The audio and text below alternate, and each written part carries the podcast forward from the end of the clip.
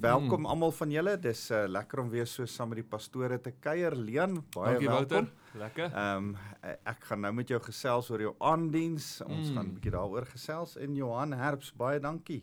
Yes. Dankie dat jy hier is.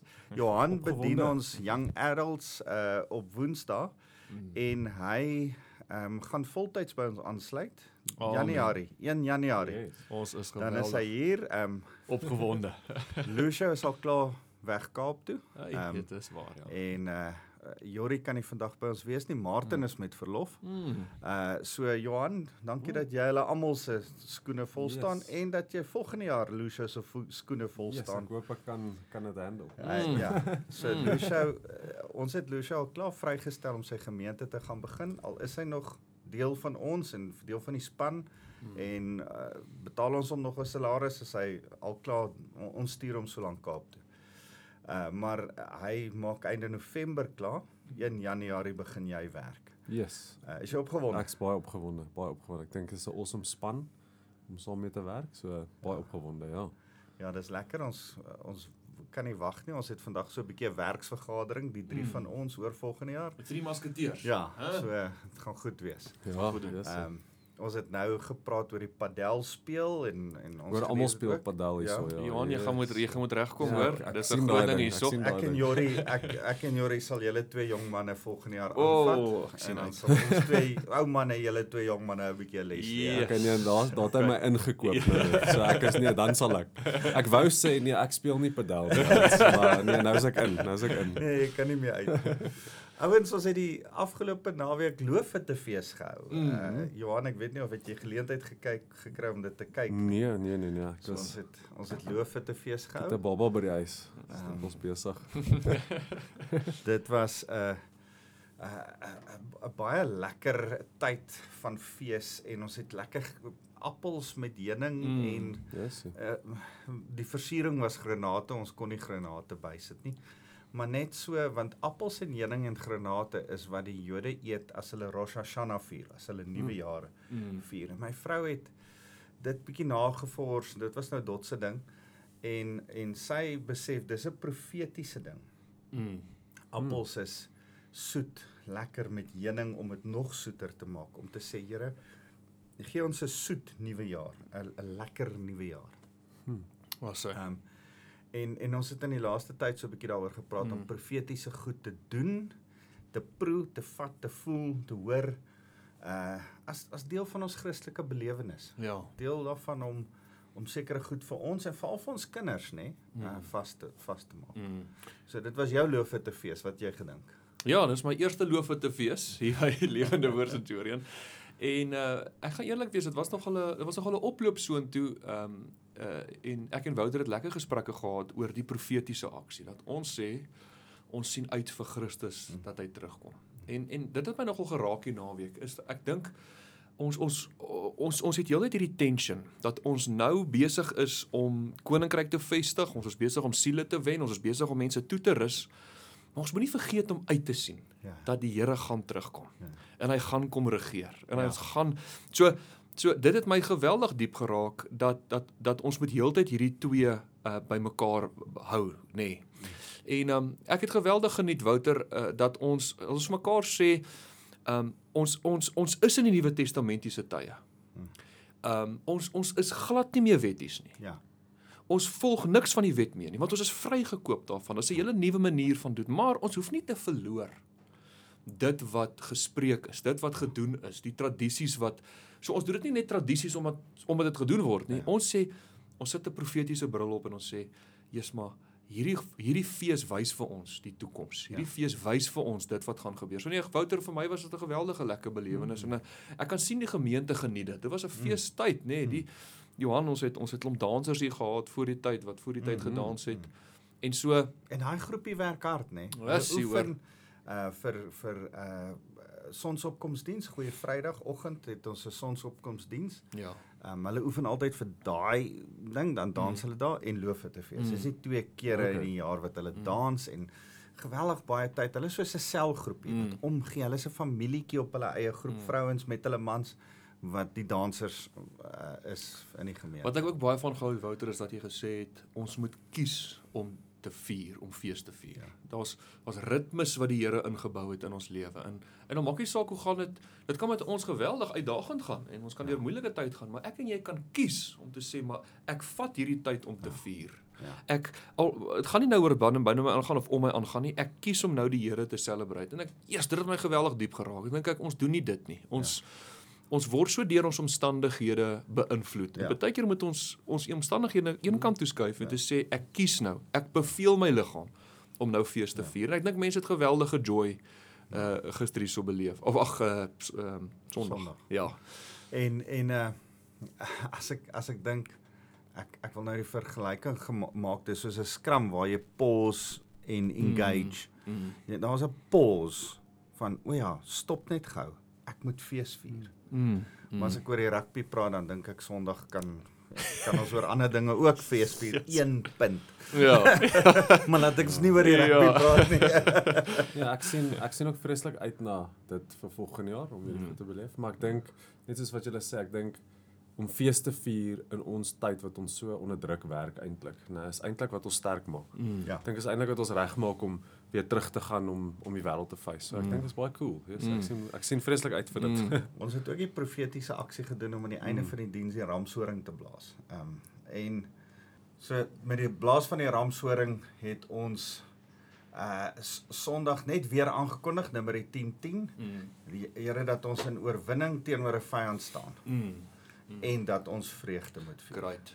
Mm. So hoe het jy dit beleef? Jy het nou nog nooit 'n ramshoring in 'n mm. 'n kerk hoor blaas nie? Ja, so uh, weer eens, dit is dis iets waar ek en jy voor die tyd oor gepraat ja. het, nê, nee, maar dit is dit is vir my vreemd. Ehm um, is nie iets wat ons wil ek in my kerklike journey al beleef het nie.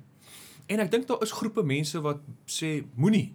Dit is ou, dit is maar toe ek dit hoor toe besef ek mm. ehm mm. um, ons moet ook nie in daai gat val. Ja. van om om nou weer wetties aan die ander kant te raak nie, ja. nê? Nee?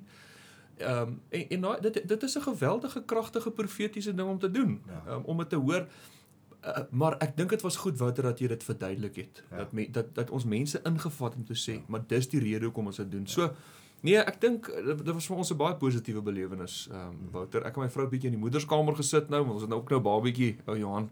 En so mm -hmm. nou met mamma voer en so aan maar dit was nog steeds vir ons 'n 'n geweldige 'n goeie belewenis ja. en ek dink ons het lekker fees gevier en die mense het dit eers ek hier was 'n groot groep mense gister hier gewees. So dis dis dis iets van ons kultuur hierson nê. Ja. Ja. As as ek dink uh op die oomblik bly Sabie en Lentjie by ons. Lentjie was my vorige sekretaresse. Uh hulle is, is nou sendelinge in Oos-London en werk in die township in Genubi. Hmm. Uh doen wonderlike werk. Ek het al vanoggend en gisteraand gehuil oor die die stories wat hulle ons. Ja. vertel en die goed wat ja. gebeur. Ehm um, maar ehm um, Sabi sê dit ook profeties. Sabi is 'n ou wat hier groot geword het, geestelik groot geword het. Hmm. En uh hy hy hy praat ook van die nuwe beginne. Ons is verseker in 'n nuwe begin oh, en die loofete fees is die Rosh Hashanah, Yom Kippur, Loofete fees, nuwe begin mm. vir uh die Jode in hulle tyd. Hulle mm. in Israel gaan daai ouens deur 'n nuwe seisoen mm. met wat daar in die oorlog uh, aan die gang is. Maar ons beleef by Lewende Woord Centurion ook 'n nuwe seisoen. Mm. Johan, mm. 'n mm. nuwe seisoen. Uh jou babietjie het ook opgedag, 'n ja, hele nuwe ja. seisoen, eerste kind. Definitief, uh, ja ja. Alaya, hoe is hoe oud is sy nou? Sy's nou 3 2 weke, 5 dae. Mm. ja. Lekker. En en hoe oud is Evelyn? Sy het nou Sondag verby is sy 1 maand. O, okay. Ja, ja. So in in hierdie twee manne se huis is daar twee klein baba dogtertjies. Mm. Ehm mm. um, nuwe seisoen vir hulle. In ons gemeente is dit 'n nuwe seisoen met julle twee wat begin werk hier is dit 'n nuwe seisoen. Lucia wat 'n gemeente plant saam met mm. uh, uh, Jaco en Reska. Dis 'n nuwe seisoen. So ons sien uit en yes, in die worship ja. team uh gaan uh uh, uh Rian en Amalia mm. gaan weg. Hulle gaan Robertson toe en hulle is na in Dion Stassen gaan by hulle oorneem. Ons mm. ons ons gaan Sondag daai hele oefening saam doen mm. om vir uh Rian en Amalia totsiens te sê en om Elisna en Dion te verwelkom. Ehm um, ek het al reeds by die lofprysingsspan, dankie uh dat jy gaan help met Lian, mm. het ons op 'n mooi manier ook vir die lofprysingsspan gesê hier's 'n a changing of God. Mm. die mm. leiers verander. Ehm um, maar soos daar omtrent 8 van ons worship team members wat weggaan. Een trek oor see, ander een Mm, Mosselbaai yes. toe. Een het Ja. ongelukkig eh, is is ongelukkig dood. Mm. 'n uh, 'n drummer van ons. Ehm um, en ons dink aan Johan. Johan was deel van ons span. Ehm um, is so interessant dat daar 'n hele nuwe skuif kom. Ja. Baie groot, baie groot nuwe skuif. En ek sien uit. Ek dink dit gaan 'n goeie goeie seisoen Ja. wees, regtig. Mm. Ek is ongelooflik opgewonde oor volgende jaar. Ek dink veral ek en Lian, Mm. ek dink ons gaan 'n lekker energie bring, Ja. dink ek. Ja, tot die Vir- gemeente. Vanmiddag praat ek met 'n groep leiers op Zoom, 'n hele klomp kerkleiers waarvan julle twee deel gaan wees. So. Mm. En en en eh, deel van die gesprek wat ons het is aan die hand van 'n leierskaps Mm. mm. um gesprek wat ons ter voorbereiding vir dit moes luister. En Craig Rochelle sê hierdie ding. Hy sê change is fun.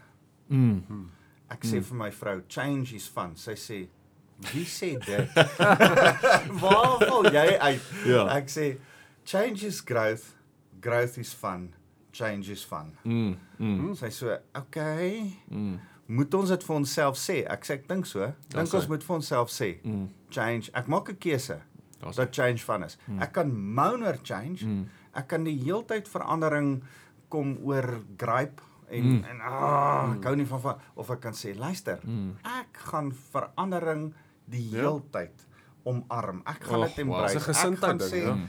ek bly konstant verander en ek geniet verandering. Mm. Ek geniet daaraan daaraan om te praat dat ek nie stagnant raak of in 'n Ja. groef val nie. Daar's hy. Ja, en dis wat ons vir mekaar moet bly sê. dis die ding, hoekom sal mens nie wil verander nie? Ja. Met verandering gebeur, mense kom, mense gaan. Mm. Ehm um, dit is die natuur van realiteit. Jy kan Ja. nie jy kan nie verwag om nie te verander nie. Mm. Maar ek dink soos jy sê, ek dink is 'n gesindheid ding. Jy weet, Mm. dit is met my en jou wat nou babatjies het, né? Mm.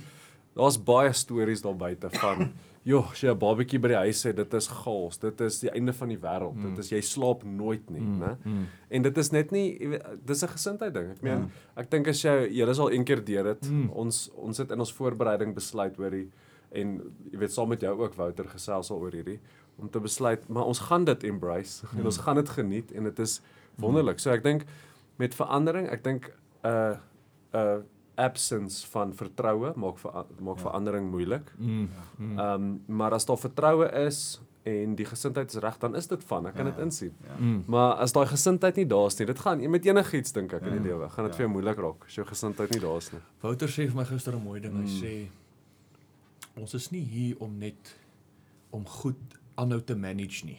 Mm. Wat ek bedoel is om om dit wat reeds bestaan net seker maak, ag dit loop goed nie. Ons wil ons wil groei van glorie tot glorie. Ons wil die Ja. koninkryk vestig. En so ek in my persoonlikheid hou ek van verandering. As Ja. as as daar as daar te veel rotine is, en rotine is Mm. goed en is reg en is en is beautiful. Maar ons moet verandering eh, dit dit dit voel of ek, ek, ek dis as- asof jy lewendig word, nê. Nee. Mm. So nee, ek stem saam met jou. Ek hou van Ja. dat jy sê it's fun. Ja. Growth is van en en daar kom dit gaan moeilik wees. Ons gaan op plekke wees waar Ja. ons gaan sê eers ons moet innoverend hier dink en ons gaan daar moet anders dink en en hier gaan ons dalk moet jammer sê oor dit ons daar gedoen het. Maar it's fun. So Ja. nee, ek dink die gemeente gaan dit ook goed ervaar. Maar ek ek ek sien dit al reeds met ons gemeente, nee, ons bywoning is net fantasties. Dit Yes. gaan regtig goed. Die mense kom, ek Mm. dink die young adults word goed bygewoon. Mm. Plantasie se kamp was 'n reuse sukses. Wow. Ehm Mm.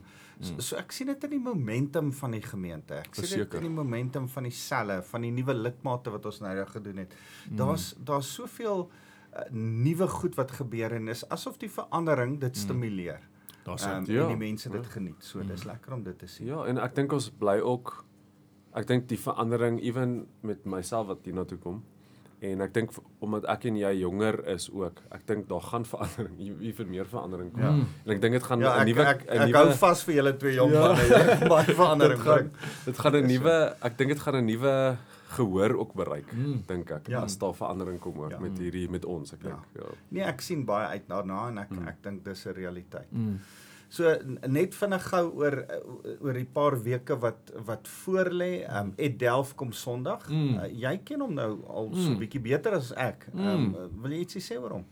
Ja, ag ek het uh, ek het hom al een of twee keer hoor preek uh, wanneer hy van Amerika af kom kuier. Ek weet hy's 'n baie goeie outi- uh, skrywer van boeke en um, ek weet hy's hy's tans 'n um, 'n dekaan by 'n universiteit. Ehm um, maar 'n geweldige unieke manier van preek en ek dink ons mense gaan hom geweldig geniet. Ja. Hy is baie inspirerend, baie opbouend en hy bring dit 'n ander manier van ja. kommunikasie. Ehm um, so ek is eintlik spyt dat ek hom nou mis. Ek gaan nou 'n bietjie op verlof uh, Ja, ja. vir so 'n week, 'n bietjie bietjie meer as 'n week. Maar ek wil die gemeente uitnooi. Ehm um, ek ek ek sal vir hom vouch en sê nee, Ja. ja. yes, hoor jy, julle gaan gebless wees deur hom. Ja. So ons gaan hom Sondag hoor, daarna kuier ek en Dot so 'n bietjie met hom. Mm. Ek nou gedink ek moet julle twee nooi, maar ek besef julle gaan nie hier wees nie. Ehm um, maar eh, die Sondag aand daarna preek jy. Johan, Yes, ja ja. in Lian se plek. ja ja. Is jy reg? opgewonde. Wel, nog nie, maar ek ek gaan reg wees. Ja. Ja, ons Ja. sien uit om jou weer hier te hê. Jy het al hier kom bedien 'n Mm. paar keer, so maar ons sien uit om jou weer hier te hê. Gaan lekker Ek sien ook wees. baie uit. Ja. Ehm um, wat die woordskool aanbetref, be begin ek en Dot Woensdag aand met die boek Kolossense. O, oh, lekker. So, My favorite. Ja, so Yes. ek is hard aan die leer aan Mm. Kolossense. Ek, Mm. ek is besig om voor te berei. Uh ek ek gee klas by uh, uh ons Bybelskool en by Bromeria se Bybelskool hierdie hierdie week en volgende week en en daar's 'n hele paar goed. Mm. So Mm. ek berei so so konstant voor aan So. 'n klomp goed, maar dis lekker. Dis Dit is lekker. Ek het uh maandag wat verby is, het ek bietjie by die ministry training het las gegee en ehm um, en uh, dis nou weer 'n ander manier ook maar van bediening, Ja. nê. Nee, ehm um, eers en ek het dit geweldig geniet. Ons het 'n klomp standing studente wat Ja. ja. honger is om hulle self bevoeg te kry en om te groei in ministry. Ja. En so ek dink dat wat die Here daar doen is is is, is regtig amazing Wouter. Ja, en ons wil die mense kom aanmoedig. As jy mm. Weet van iemand, uh, om volgende jaar het ons net 'n deeltydse uh, ministry training hier. Mm. Ons het nie weer 'n voltydse een nie, maar die die deeltydse een hardloop op op Maandag en ek dink dit gaan Dinsdae aande wees. En ons wil die ouens uitnooi om te kom sê kom loop klas. Mm. Kom uh, vat 'n formele ding waar jy eenmal 'n week die aand uitsit om formeel deur 'n kurrikulum te werk en Mm. klas te loop en Mm. teologie te studeer. Mm, So, dis fantasties. dis goed. Dankie ook vir jou betrokkenheid daar Johan. Ja, Ons nee. sien uit dat jy so 'n bietjie meer vir tot daar gaan ook help en Ek bystaan. sien ook baie uit. Dis my is my ding. Mm. Goed, nog iets. Manne? Ek wil vinnig net noem van die aanddiens wat verby is, ehm um, uh, hierdie ja, week. Ja, ja, ja. Ehm um, wat wat vir my uitgestaan het is uh, Johan ek het gepraat oor uh, eintlik die evangelie. Ehm um, Hmm. en dat dat ek sien in ons in die rugby World Cup raak ons so opgewonde oor die Springbokke en is reg ons mag. Maar ek moet my dan self myself die vraag vra word ek nog opgewonde op dieselfde manier oor die evangelie, oor die goeie nuus? Dra ek die evangelie oor? Ehm um, en en Jesus ons is gebless Sondag aand net met ek ek het so beleef dat die atmosfeer, die Heilige Gees net vir 'n vuur in ons harte kom aansteek het om die evangelie te deel. Ons ons ons ons raak baie keer vasgevang in doktrines en opinies en teologie, maar die Here het vir ons gesê, gaan uit en gaan uh na na die uithoeke van die wêrelde en wees my getuie. Dit beteken ons moet mense vertel van Jesus op die op op die manier wat die Heilige Gees ons bekragtig om dit te doen. En um, ek wil maar gesê dit was vir my 'n Die 'n mooi goeie oomblik. nuus Ah. waaroor jy gepraat het Sondag was vir my so mooi. Mm. Goeie on, ons deel die goeie nuus. Dis die goeie nuus. En en en dit sluit aan by Sondagoggend van vreugde, nê? Mm. Dis ouens, ons moet opgewonde wees. En hy hy uh, Johan het gepraat oor goeie nuus wat opgesom word in hierdie twee goed: liefde en krag. Mm. En dat ons deel die evangelie van liefde en krag. Mm. Dis Ja. dit is vir my amazing Mm. want ek het hierdie week nou ek lees 'n bietjie deur Johannes. Mm. Ek kom by Johannes 6 en hy die hy het die mense gevoer, brood Mm. vir hulle gegee en hy het oor op die water geloop en hy's aan die ander kant Mm. en die mense kom na hom toe en en hulle sê vir hom ons hoe het jy hier gekom? En hy sê vir hulle julle julle sien my net want julle soek nog kos. Mm. Moenie werk vir wat doodgaan nie of don't Ja. work for what i- what perishes but Ja. work for what works to eternal life. Ja. ja. En hulle sê toe vir hom, "Maar wat moet ons doen om Mm. die werk van God te doen?" ja. En hy sê vir hulle, "Hier, okay, kom ek praat julle taal vir Mm. julle. Kom ek sê vir julle, hierdie is die werk van God om Mm. my te ken." Daar's hy. Dis Daar's hy. Oh, So um, en dit Ja. is dit is die werk van God. Dit Mm. is dis om hom te ken. Dis nie Ja. om om jy weet op te leef tot hierdie standaarde wat ons vir Ja, onsself so. stel as ons jy weet om genoeg te bid en ja, jy weet dis belangrik om te Mm. bid en woord te lees en ensovoorts, maar om en om kerk toe te kom en en baie keer as ons aanhou kerk toe kom, dan voel ons gered. mm. Maar dit is nie eintlik wat ons red nie. Dit is Mm. hy wat ons red. Mm. So ons moet onsself eintlik nie vra wat moet ons doen om ewig nee, ons moet hom. Daar's hy. Ons moet hom ken. Johannes 17 Dis kom ook. cool. As Ek wil 'n bietjie daarvan optel hierdie die Mm, Sondag wat Dit ek kom great preek wees. hierso, Yes. ja. Hy sê daar Johannes by hom. 17. Mm. Die wat die wat my ken, en net die inhoud van die ewige lewe is die wat my en my Vader ken. Is daai Mm. Griekse woord ginosko, beteken intiem ken. Dis nie dis nie wat ons doen in ons werke en Mm. hoe dit gaan om Jesus te ken. Ek glo wat Johan, ek sien aan Ja. uit om jou te hoor die 29ste Oktober. Kom ons sluit af Mm. deur elkeen net vir die Here dankie te sê dat ons hom ken Mm. en dan sluit ek af met 'n Mm. seëngebed. Kan ons dit doen? Amen. Amen. Here, ons het U lief Mm. met alles binne in ons. Dit is vir ons Mm. lekker om U te leer ken, U te ken, intiem te ken Mm. en ander honger te maak vir die goeie nuus dat hulle U kan ken. Here, ek wil vir U dankie sê vir U genade. Genade wat ons optel wanneer ons val, Here. En en om U te kan ken, uh, sê Paulus, is is is alles werd. Ek beskou alles as gemors teenoor om Christus te kan ken. Die Engels sê um, om om to know Christ gives me a unfair advantage. Ja. En Here, dankie dat U dat om U te ken gee vir ons hierdie unfair advantage in die lewe. Ons U so lief, Here, en dankie dat ons U kan ken, intiem ken. Ja Here, U is nie soos enige iemand anders wat ons ken, Here. U is die Skepper, U is ware liefde, Here. U is ehm um, alles. U is alles, Here. En om U te ken, Here, bring vir ons die ewige lewe. Mm. En uh jy weet Here, U sê dat om U te ken sal ons nie die dood sien nie, Here. En Mm. dit is so 'n radikale ding wat U sê, Here. Here, en kom en openbaar Uself net meer aan ons, Here, dat ons U meer kan ken Mm. tot in ewigheid in, Vader. Ons dankie vir dit, Here, in Jesus naam.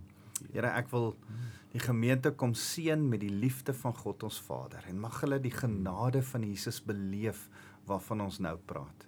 En mag ons die krag van die Heilige Gees in ons lewens ervaar en uitdra as ons van U getuig. Mm. Dankie Jesus. Amen. Amen. Amen.